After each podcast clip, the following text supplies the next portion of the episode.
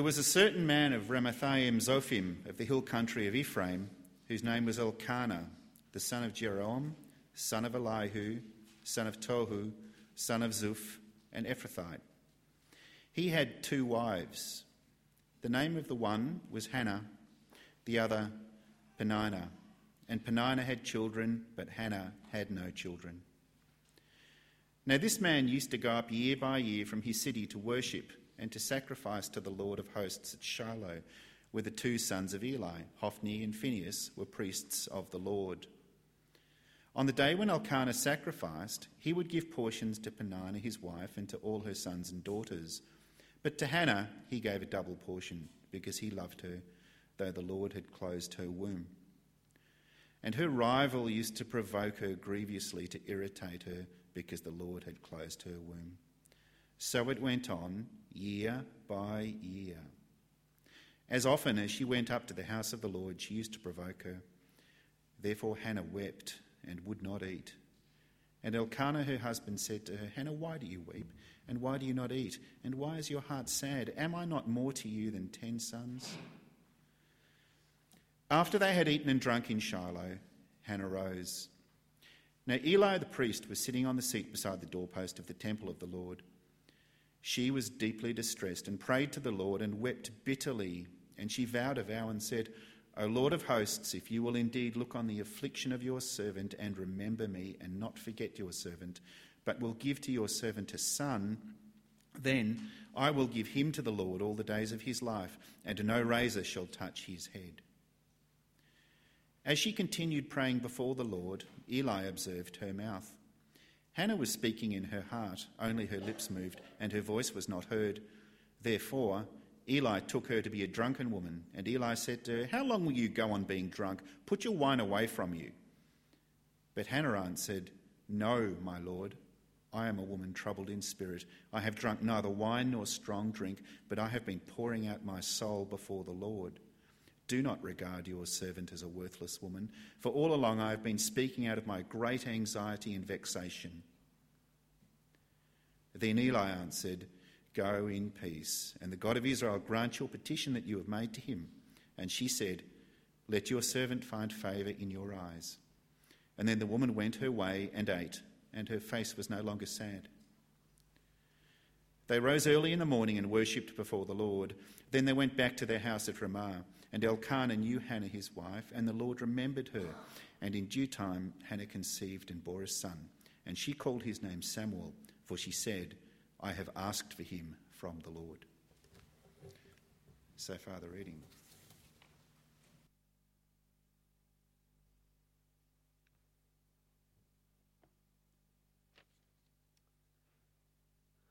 Let's pray together, shall we? Uh, Lord God, we do thank you for uh, your word. We thank you that um, you speak to us um, by your word and through your Holy Spirit. We thank you that you encourage us, comfort us, you challenge us, uh, you instruct us. And we pray, Lord God, that you would do that again this morning. Uh, please open up our ears and our hearts um, that we might hear from and learn from you, uh, that it might result in glory and honor to Jesus, in whose name we pray. Amen. Well, this morning is uh, week three of a series within a series.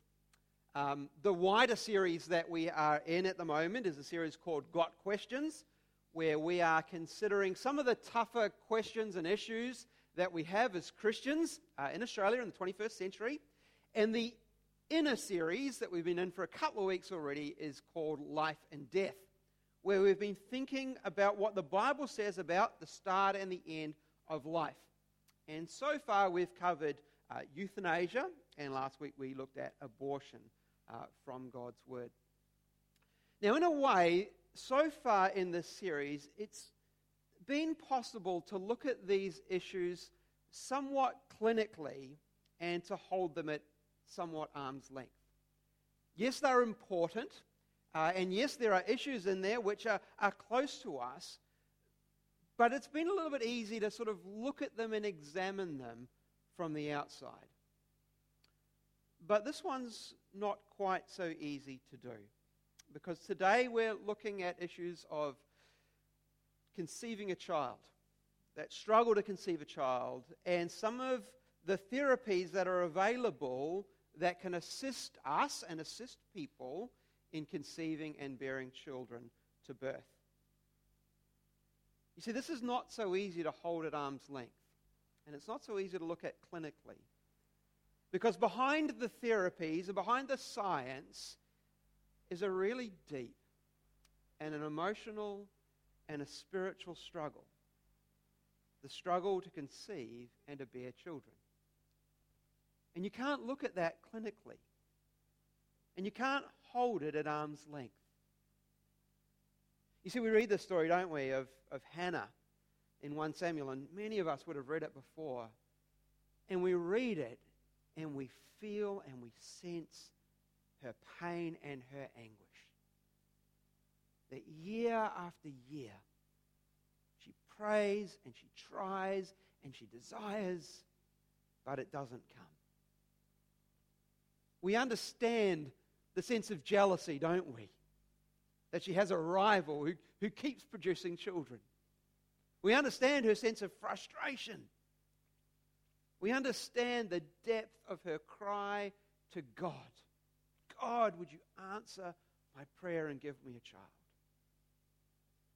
We could have looked at a number of Bible passages with similar stories Abraham and Sarah, Isaac and Rebekah, uh, Jacob and Rachel, Jacob and Leah, uh, Zechariah and Elizabeth in the New Testament. Heart wrenching stories of people who honestly desire children, and yet they can't have them. The reality is, is that this, this is a story and a theme and a reality for people from this church as well.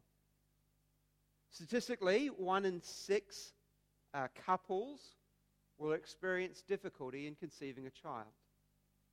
If we are a church of a, about 35 families, that means that there will be six families, if we were average, everyday, typical, who have, who are, or who will experience difficulty conceiving and carrying a child to full term.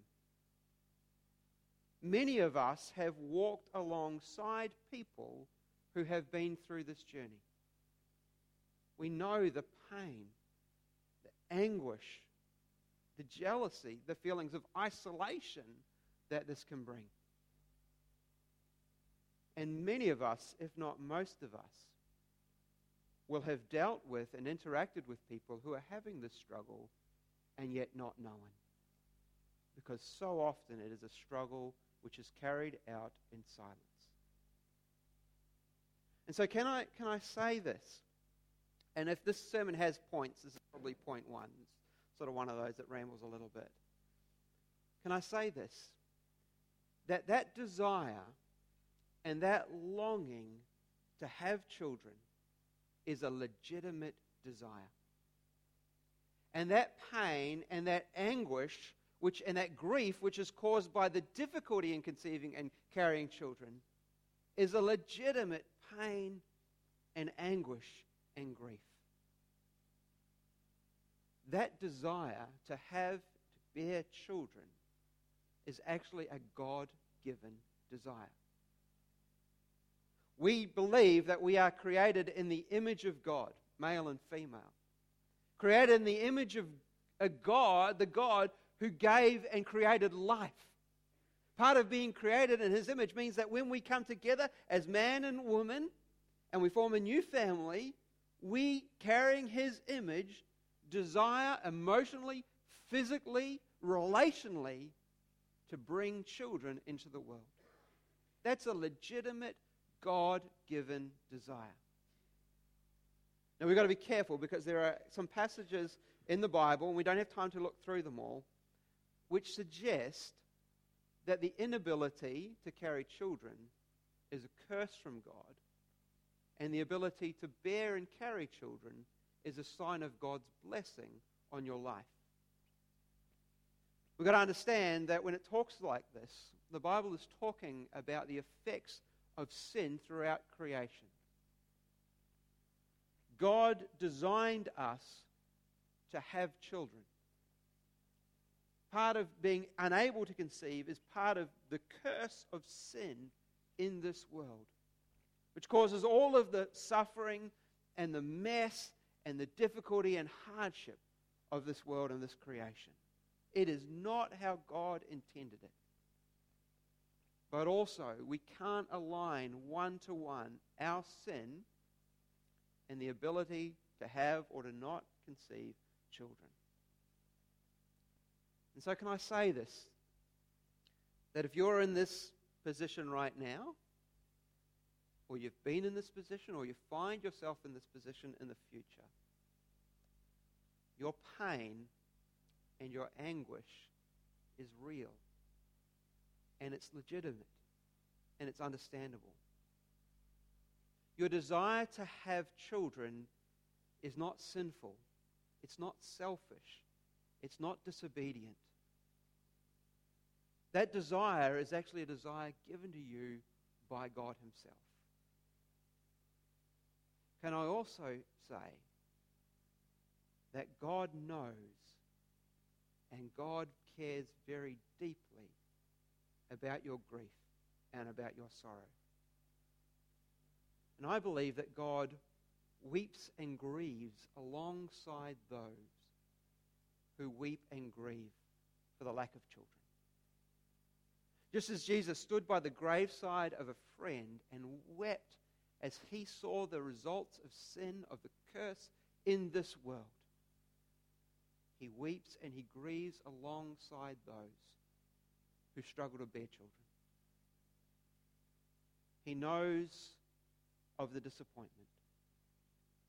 He cares about your struggle and your difficulties. And I know that sometimes it can feel very isolating. And it can even feel like in the church that you're not really a member until you've produced some children yet. And we'll talk about that in a while.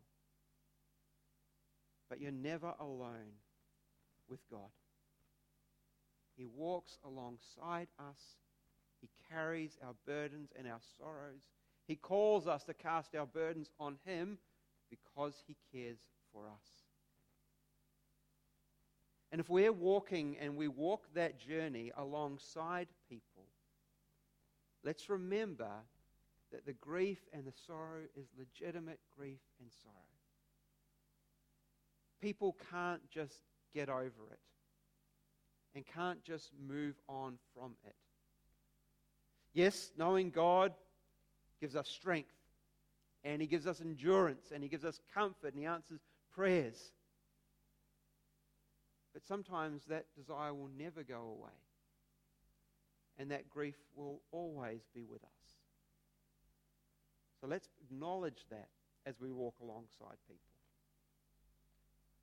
Well, then the question remains if that's the first point, and the second one, the question goes, well, what, what can we do about it?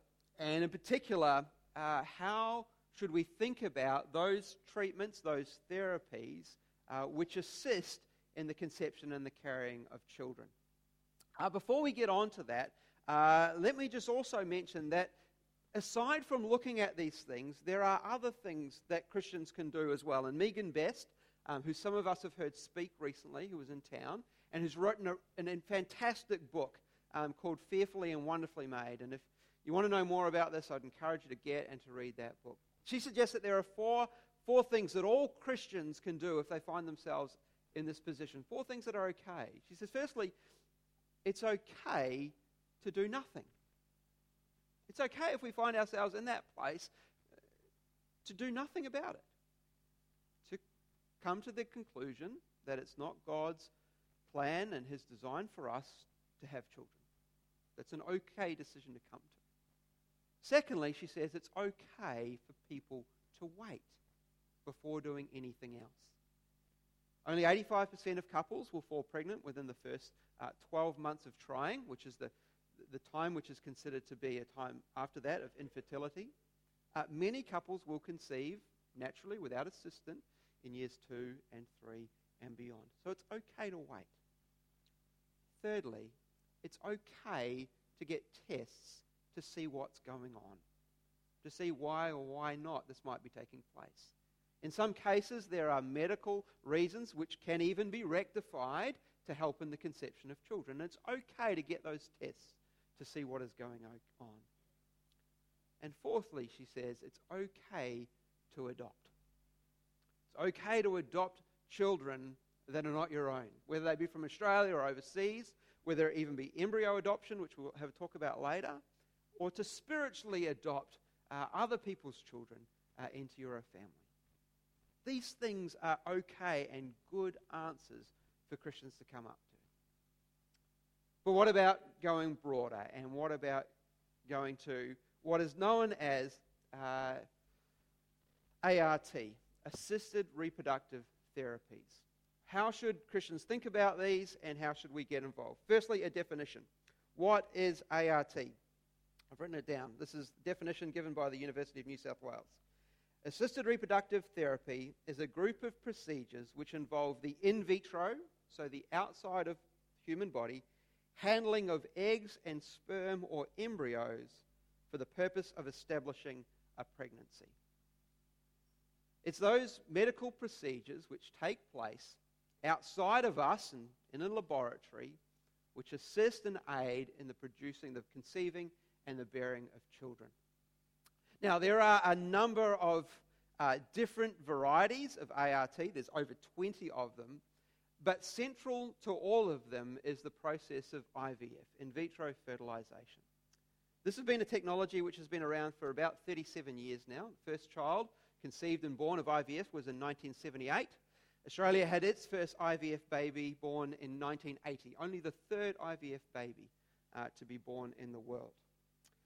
Uh, since that time, over 5 million children uh, have been conceived and born uh, using IVF or various technologies. The typical IVF cycle uh, consists of a few different stages. Uh, typically, uh, firstly, a, a, woman will start by receiving hormone injections with the intention that multiple eggs will be produced at the one time. following that comes what they call harvesting, uh, the retrieving of both eggs and sperm uh, from both the mum and the dad. Uh, then will come fertilization of egg and sperm, uh, which takes place uh, in a laboratory. And after about five or six days, uh, usually will then come the implantation of an embryo into the mother. in most cases, this is one embryo, and in a few exceptional circumstances, uh, this can actually be two or sometimes more, but not usually in Australia. And at the end result uh, is pregnancy is hoped for, and then eventually a birth. Now, around that, there are about 20 other different procedures uh, and technologies that take place of various dif- uh, variations. And in, in, that, there is a, a subgroup which is called uh, third party reproduction. And so, this is a case in which uh, not just the sperm and the egg from the mum and the dad, but consist of maybe an egg donation, uh, sperm donation, uh, embryo donation, uh, or cases of surrogacy uh, where a third party carries uh, the child. The University of New South Wales produces an annual report on ART technologies in both Australia and New Zealand. their latest report, which is available, which was from 2014, um, says that there were 12,875 babies born in Australia in 2014 from ART, uh, from 67,000 cycles or therapies. Uh, that's a success rate across the board of about 18%. That figure is significantly higher if you're younger and is lower if you are older. Now, obviously, this is a really complex issue, and there are lots and lots of things to think about and to take into consideration when we consider a Christian and a biblical response to them. Christians generally respond in three different ways, very broad ways. Firstly, uh, some Christians decide that they will have nothing to do uh, with any of it. Uh, it's too complex, or for whatever reason, uh, it's too complex, or it's too many difficulties, there's too many dangers, a Christian will say, I'm not going to participate that at all. Uh, second option is that some Christians say, I'm going to participate in all of it. Uh, God has given us the technology, God has enabled the research, God has given us all these things. I am going to go into all of it. And yet, other Christians will take a medium ground and say, Well, I'm going to enter into it with certain guiding principles. With certain principles which will shape what I do participate in and what I am unwilling to participate in. It's that middle ground and that middle group I want us to think about for a moment and think about what are some of the principles that could help us, guide us in making some of those decisions. Let me go through five of them that can guide us in this. The first one is this Children are a gift, but children are not a right. Children are a wonderful gift from God, created in His image, have value and worth and dignity. They are a blessing from God. But they are not a right that we can demand from God.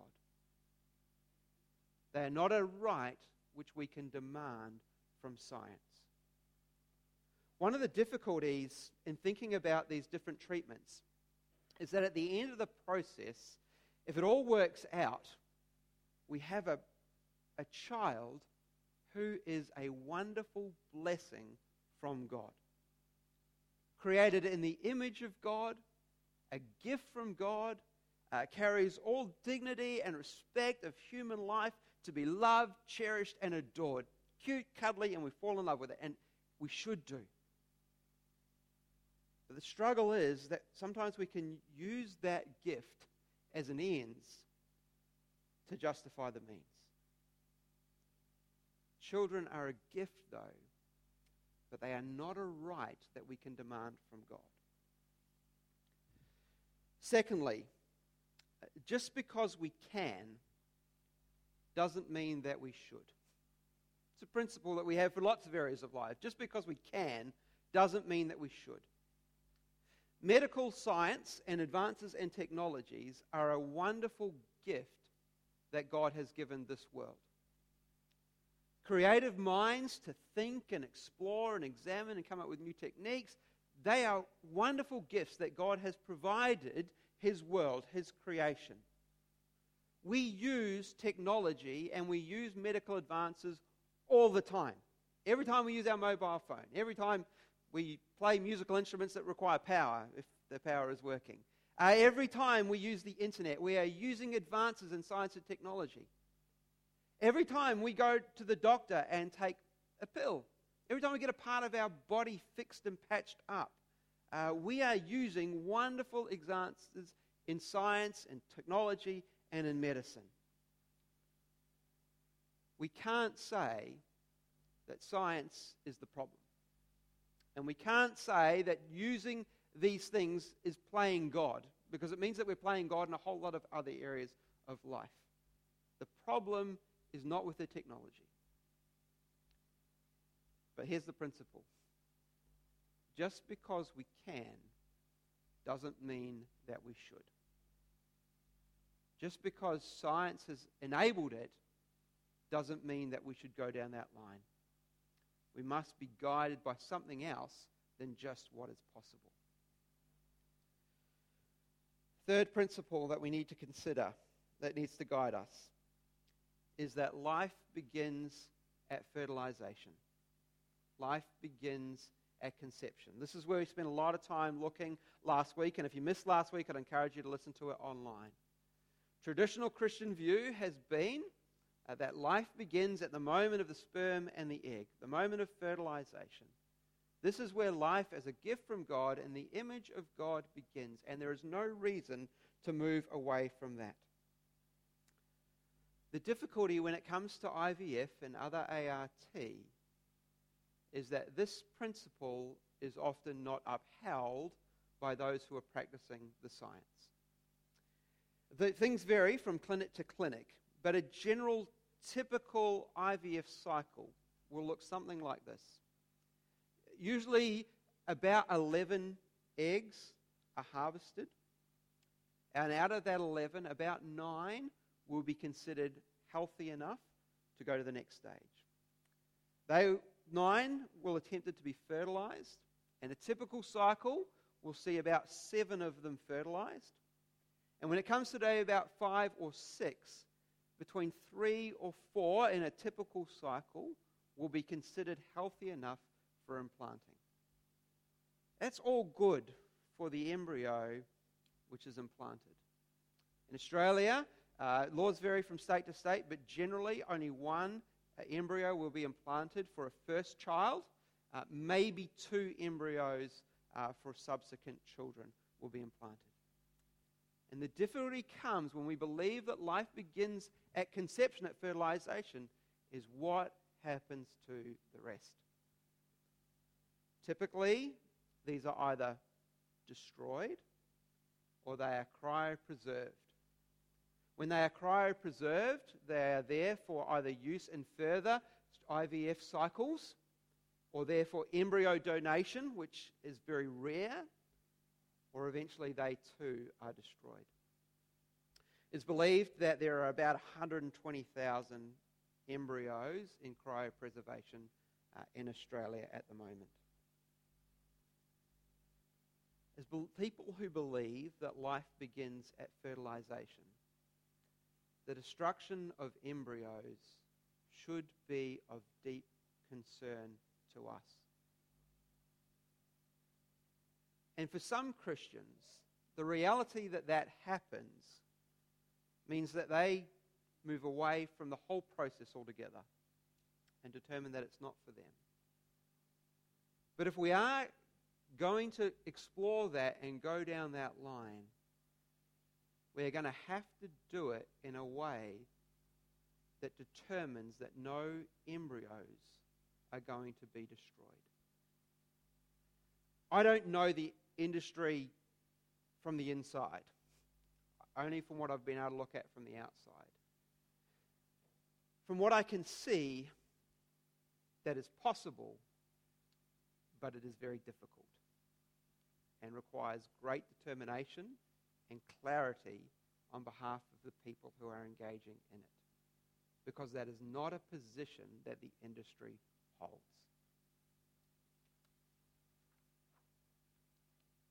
Fifth and final, no, we're up to four. Uh, fourth uh, guiding principle all life is created in the image of God. We saw this from Genesis 1 and 2 over the last couple of Sundays. All life is created in the image of God and deserves to be treated with respect and dignity and protected, and particularly protected the life of the vulnerable. One of the growing industries around IVF is PGT, pre implantation genetic testing. For about 700 to $1,000 uh, as you go through your IVF cycle, uh, you can have a pre implantation genetic test of all of the embryos to see what is going on there.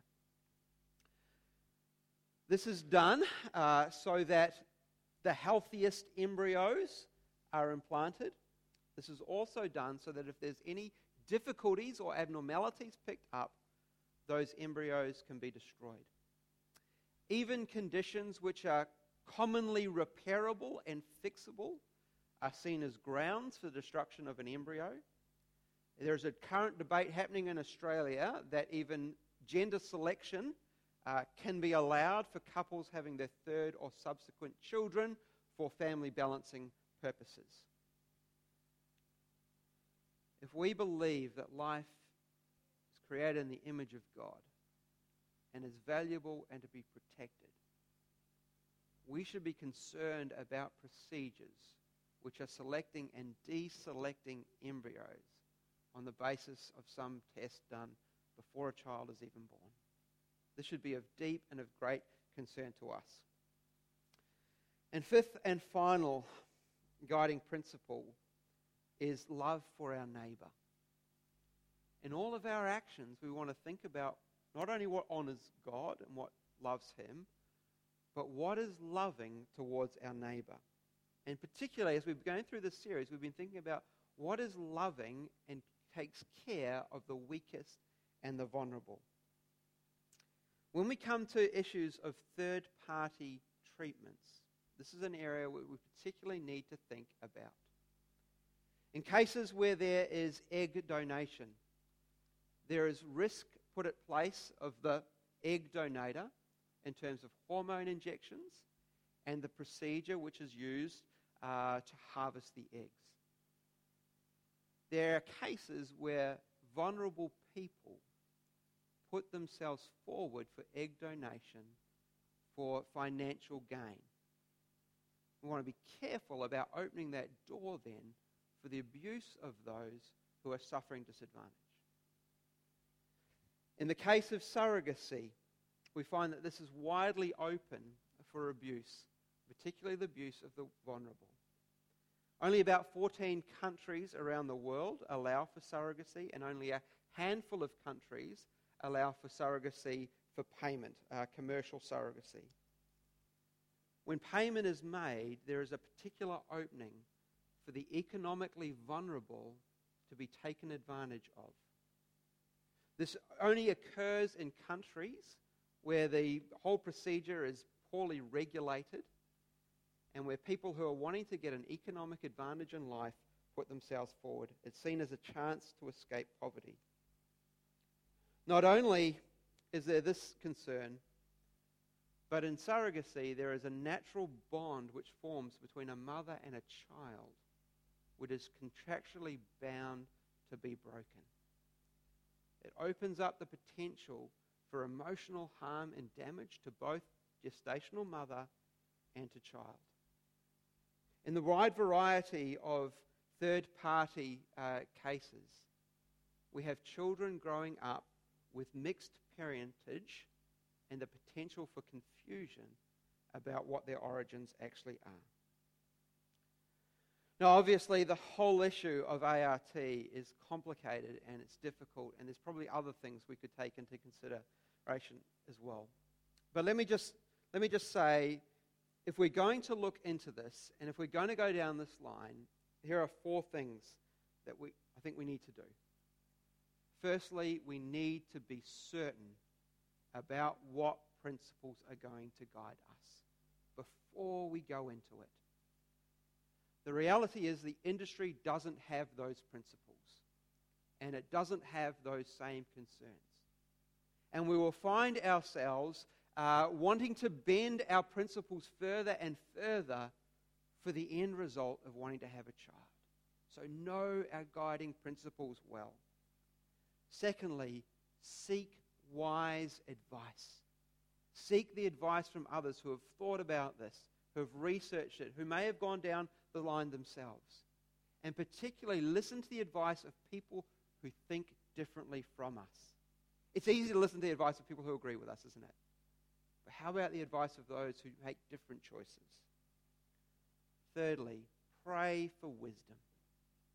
Pray that God is the one who guides us by His Word, by His Spirit, by His people. Pray that He gives us deep wisdom as we consider these issues. And fourthly, keep the desire to honor God and the desire to protect human life above the desire to have a child.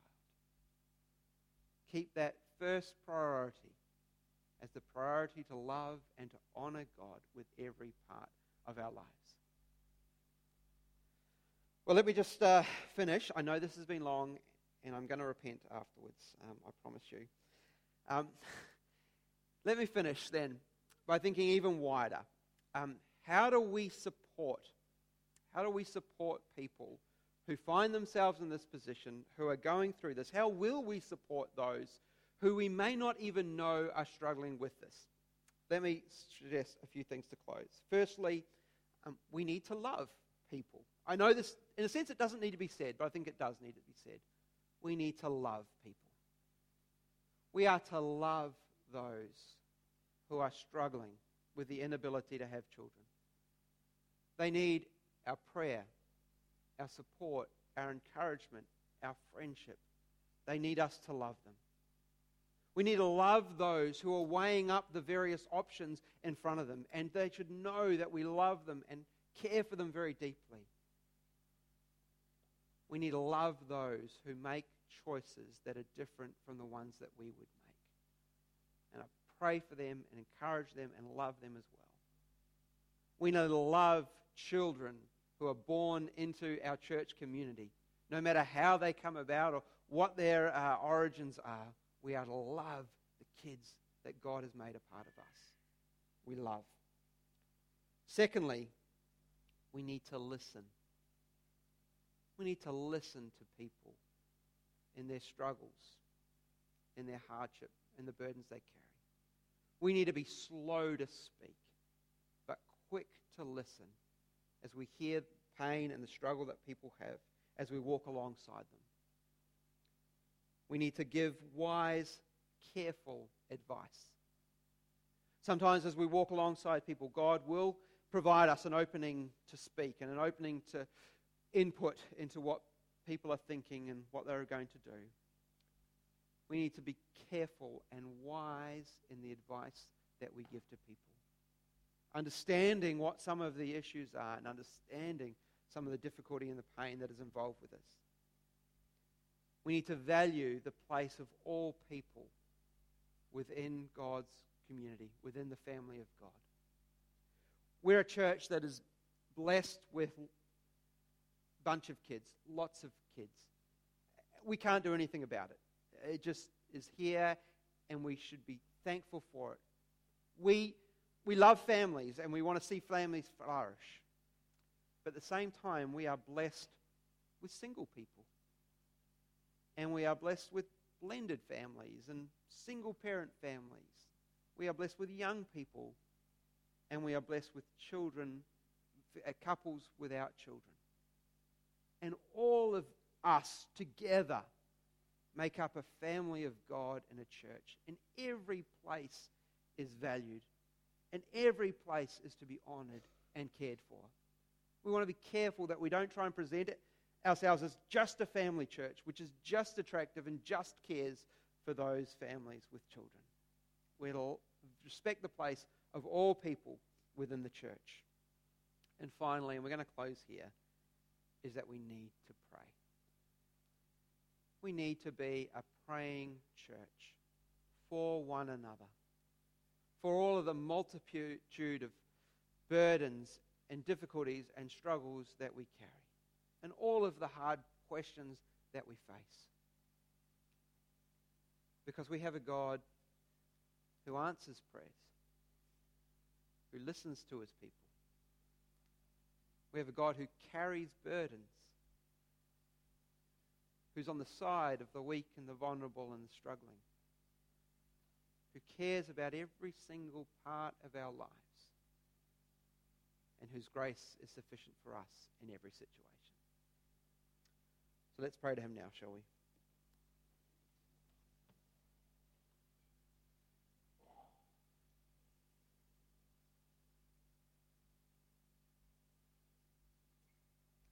Lord God, we thank you uh, that you love us. We thank you that we are your children uh, through the work of Jesus, uh, adopted into your family. Thank you that we know uh, your grace and your comfort and your peace. Thank you that you walk alongside us in our difficulties and our struggles. Thank you that you carry our burdens and our pain. Thank you that you are at work recreating this world. Thank you that you are undoing the curse of sin and that one day you will undo it completely. Forgive us, Lord God, for times that we have failed to love one another, failed to support each other to care for each other. Forgive us for the times, Lord God, where we have failed to serve one another as Jesus has served us. We want to pray, Lord God, for those amongst us who have or are facing this difficulty in having children. We pray, Lord God, that you would give them grace in abundance that you would guide their steps, that you would be near to them, and that you'd enable us to be a loving family around them. We pray for those who will face, who may face this struggle in the future. We ask, Lord, that they would know your grace. They would know your love. They would know wisdom that comes from you. We thank you for one another. We thank you for the church that you have made us to be. With all our differences and uniquenesses, with all our strengths and our struggles, we thank you that we belong to you and we belong to each other. In Jesus' name, amen.